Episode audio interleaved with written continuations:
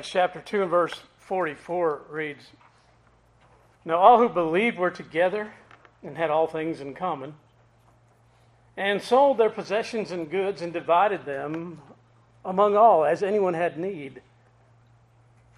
And so continually continuing daily with one accord in the temple, breaking bread from house to house. They ate their food with gladness and simplicity of heart, praising God and having favor with all the people, and the Lord added to the church daily those who were being saved. One afternoon, some months ago, having done some research to discern the difference between communism and socialism, I was struck by something I read concerning socialism. For in the middle of the article, as I was reading it, it stated that socialism was the approved government of the New Testament church. That the New Testament church endorsed socialism. And it pointed to the last part of the second chapter of Acts and to the one verse for which that great assumption was made. They had all things in common. All the believers were together and had all things in common. That no one, in essence, called anything their own. Now, why I bring this up? Because I'm afraid that there's a rising tide of socialists among our congregation.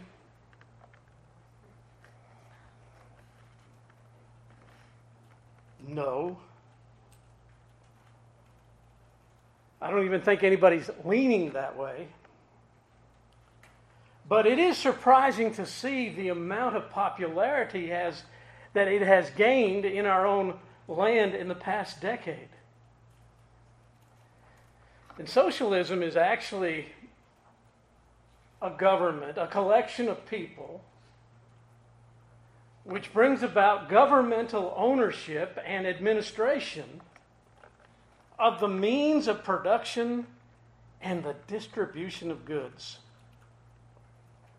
The means of production and the distribution of goods is controlled by a central government. What could go wrong?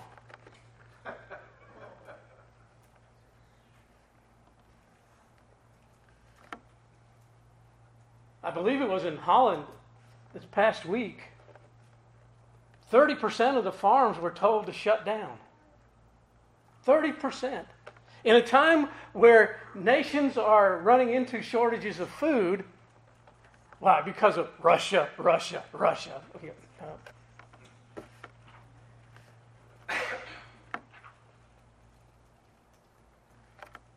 thirty percent of those farms were to, told to shut down because of a threat of climate change. And when the government controls the means of production, they can do things like that. In communism, you don't own anything. It's given to you by the government. It is for sure a totalitarian, to, uh, totalitarian system where a simple authoritarian party controls the state owned means of production, authoritarian party. But note the difference in verse 44. They were together. And then they had all things in common. And then in verse 45, and they sold what possessions? Their possessions and goods. The ESV uses the words belongings.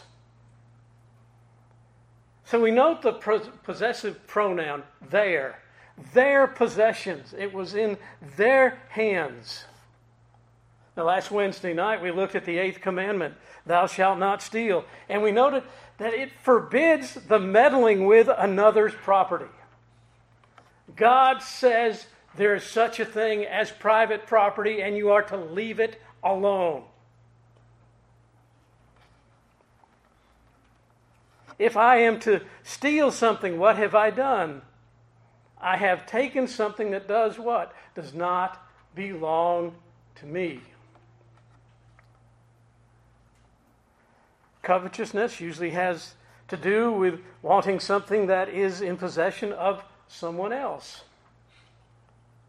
The Israelites were given lands by God to the 11 tribes. If you remember, the 12th tribe, Levi, did not get a land possessed to them. They were to have a special inheritance in each of the 11 tribes' possessions. And when the portions were taken, then they were distributed amongst the people of the tribe. And that would be their land, their parcel, their property. Subject to all the protections in the law concerning private property. Uh, just really quickly in Deuteronomy chapter 23.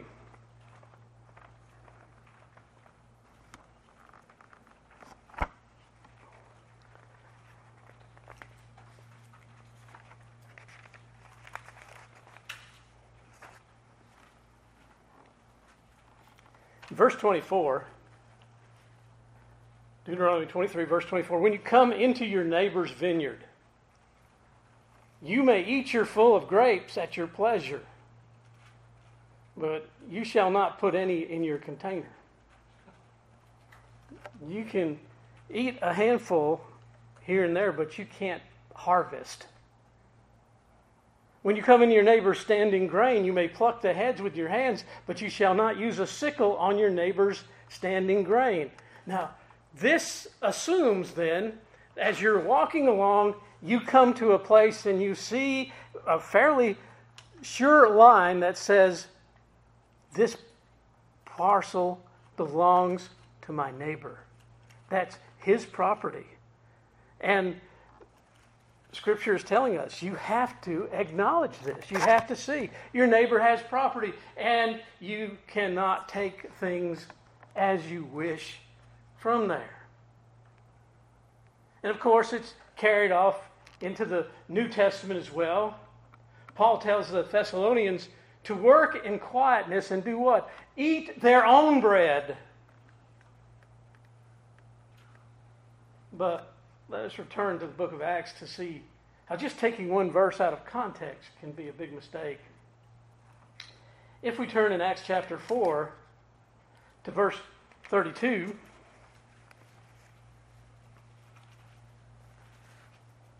we once again see somewhat of a repetition now. The multitude of those who believed were of one heart and of one soul. Neither did anyone say that any of the things he possessed was his own, but they had all things in common.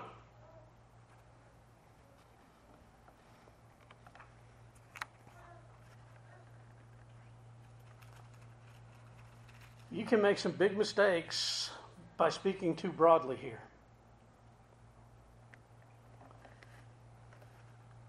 What's he getting at? Well, it's saying that they are still owning possessions.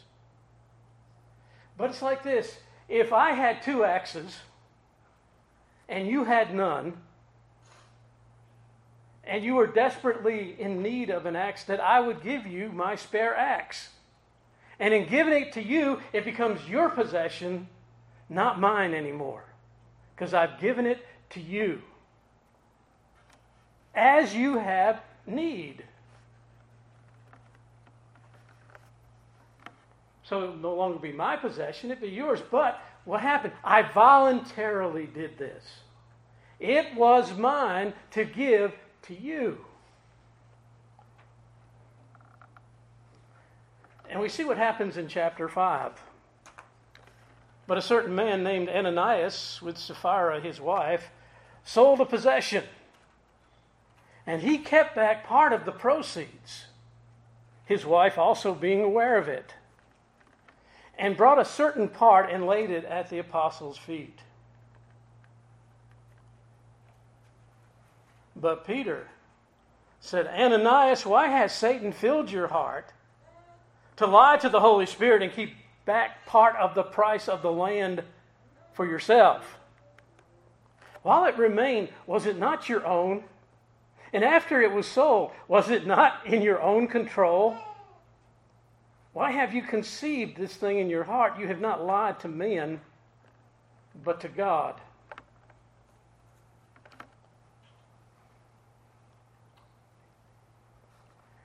Now, I wanted to read that part of chapter 4 so you can see that everything that was started in Acts chapter 2 is, is continuing. There hasn't been a change.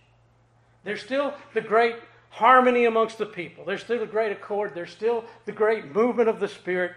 Nothing has changed. But we remember that the church is still made up of fallen human beings. The coming of the Holy Spirit did not make perfect people. And so when we look back at those days, we can't say, well, they didn't do anything wrong. And boy, wouldn't it be great to have those days where we didn't do anything? Because there never was a time when we didn't do anything wrong. So the conditions haven't changed. Generosity was still being exercised. Here, a couple sells a possession. They do it not because they had to, but we see they wanted to be part of the movement. This was an early New Testament version of virtue signaling. Everybody's doing it. We need to do it. We need to show how much we care.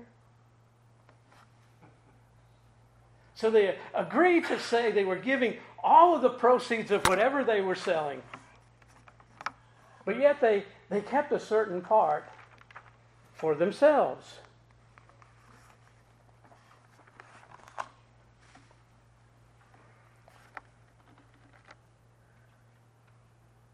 But in verse 2, they make a big production out of it.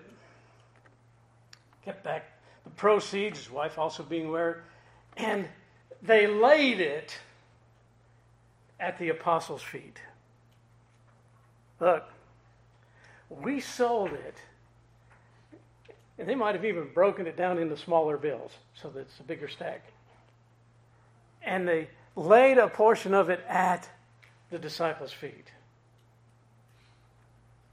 So there's a procedure going on. There's this whole thing of, of a production. Here is every bit of the money from our sale. Yep, we're giving it all to the poor. Now, what happened next and all the ramifications of it is for another time, but instead let us focus for a moment on Peter's response.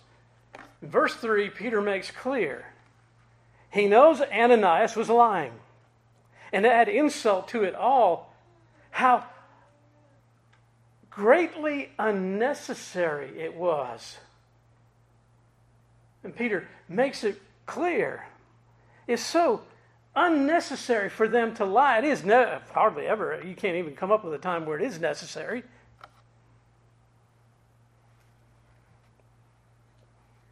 Even if your wife says, Does this dress make me look fat? You don't have to lie. That's some dress.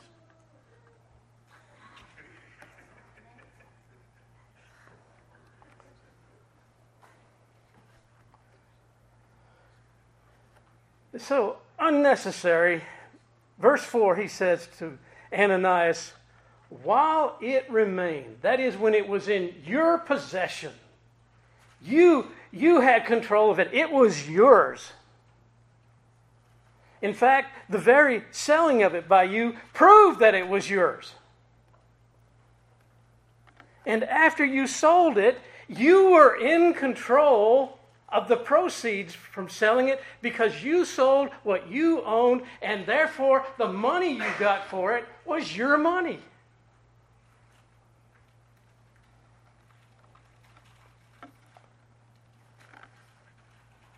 Twice we see the repetition of those two words, your own.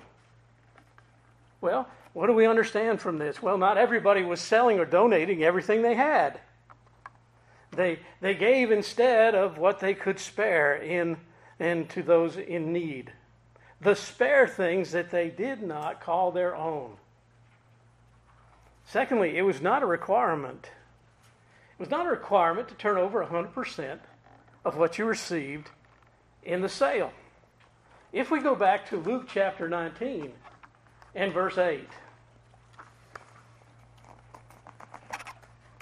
When Zacchaeus climbs down from the sycamore tree and Christ comes to, to eat, have a meal at his house, in the midst of the meal, in Luke 19 and verse 8, Zacchaeus says, Look, Lord, I give half of my goods to the poor.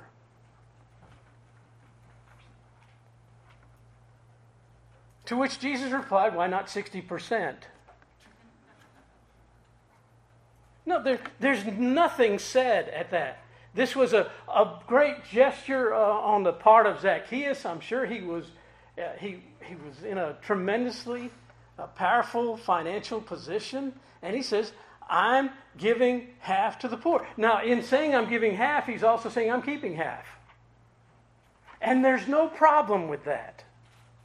He's being honest about it. It's his money to do what he wants to with. If he wants to give half of it, go ahead, do it. Jesus is not requiring 100% from him.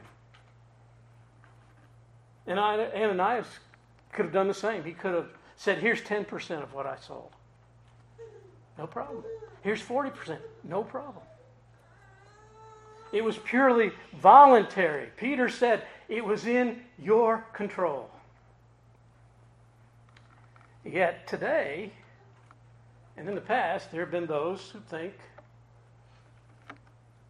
the Christian way should perhaps even be a commune.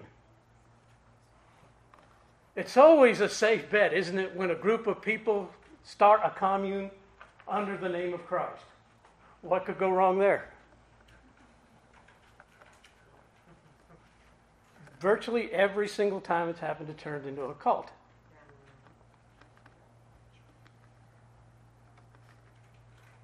Communal living. In medieval times, monks lived in cloisters. I thought, how about to be a poet back then? They lived in cloisters and they ate oysters, but only if they lived by the sea. That didn't rhyme. Communism, my friends, is not by any means a new idea.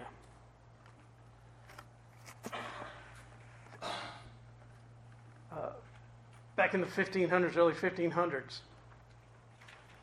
John Calvin was, who, by the way, was part of the mindset behind our government. John Calvin said of Acts 2, verse 44, that this place needs sound exposition because of fanatical spirits which do feign a commonality in participation of goods. And then he asked the question if this was the case that they had everything in common and didn't call anything their own, what of their wives?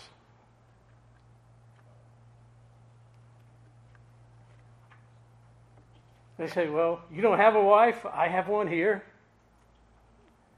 No, it's obvious. They say, Come live in my house and tell me how to live. No, they had private control of their own houses. They had private control of their own families. They had private control of their own possessions. To read something else into this is to read something that doesn't exist to read something you want to see there, and I don't know why you would want to. Right from the garden, there was an establishment of personal property, of things that belonged to people. But let us come down to the most important of all considerations.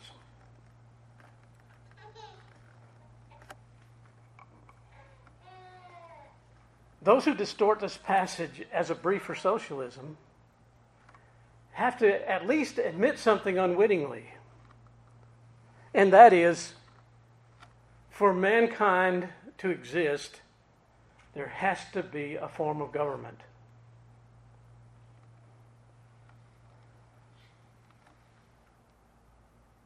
A governmental structure.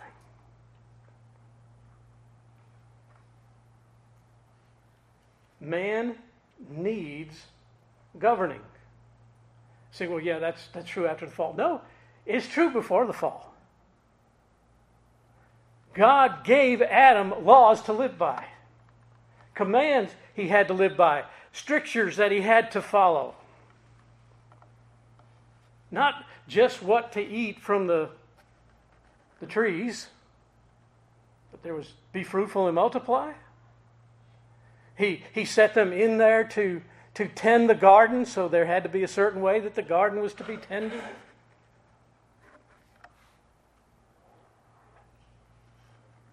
So, even in our unfallen state, we did need governing. And after the fall, it became even more of a necessity, along with a system and a body of enforcement. And those who think systems such as communism and socialism will work and be delightful are very much naive and very much removed from the biblical understanding of man. They almost think that these systems would remove greed and corruption, and whenever they've been used, they did the opposite and showed the extent of greed and corruption that man will show if you notice, socialism and particularly communism are practiced by nations that have no Christian background. They might have Christians living in that country, but their, their country has not been moved by Christians. The framers of the Constitution, while not all Christians, they had read and they had been taught enough scripture to distrust the nature of fallen man.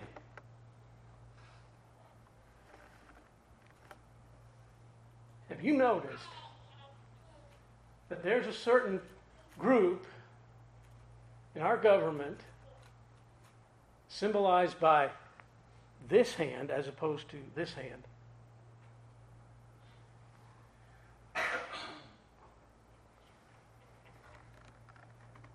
that whenever they talk about our government, they talk about democracy. It's not what we do at a democracy. They won't say what we really are. We are a representative republic. But the next time you hear any of them speak, you'll hear democracy, democracy.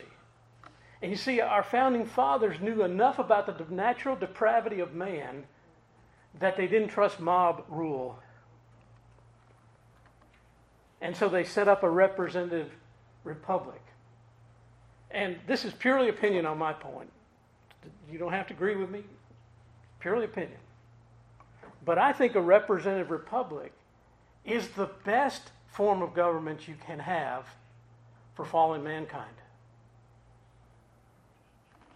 Communism, socialism, they just feed the natural depravity of man because no matter how they set it up, and, and you always hear people who say, We want to have socialism. Listen to them. That say, Well, has it always, it's always failed in the past? Yes, but it just wasn't implemented right. Well, why wasn't it implemented correctly? Because of the nature of man. That power will always corrupt, and if it's really centralized, it'll be really corrupt in that center.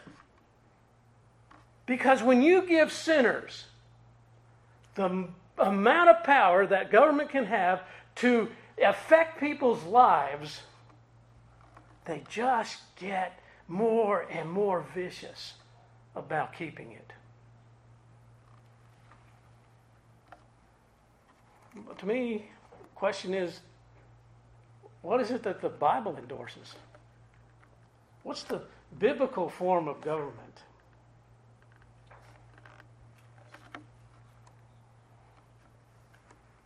Make sure nobody's got some rotten vegetables they're ready to throw. The Bible endorses a magisterial monarchy with Christ as the king. This is the reality of the church. If you're in the kingdom of God, guess what? A kingdom has to have a king, or it's just dumb.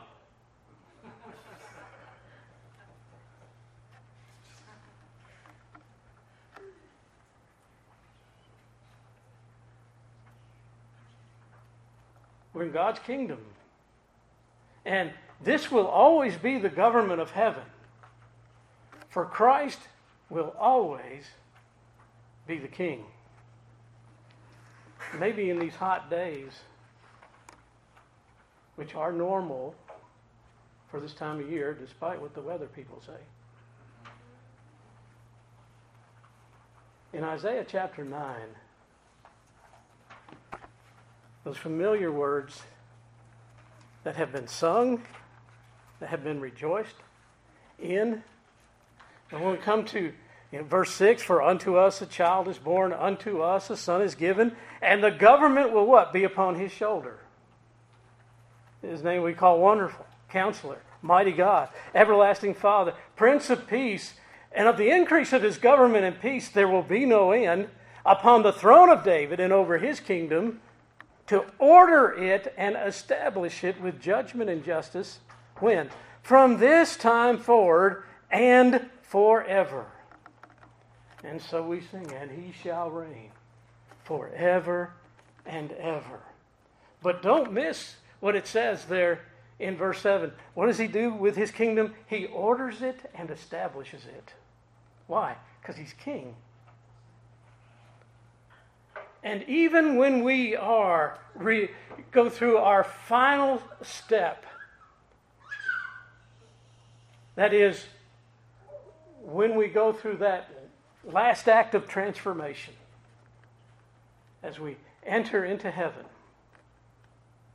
we will still need a king. And we will always have a king. He will always be king. He's King of kings and he, he's Lord of lords. And before him, every knee shall bow, whether under the earth or above the earth or in heaven above. Earthly governments are the design and dreams of men, and they will fail and fade. And there will be a time when our representative republic is over. It'll happen.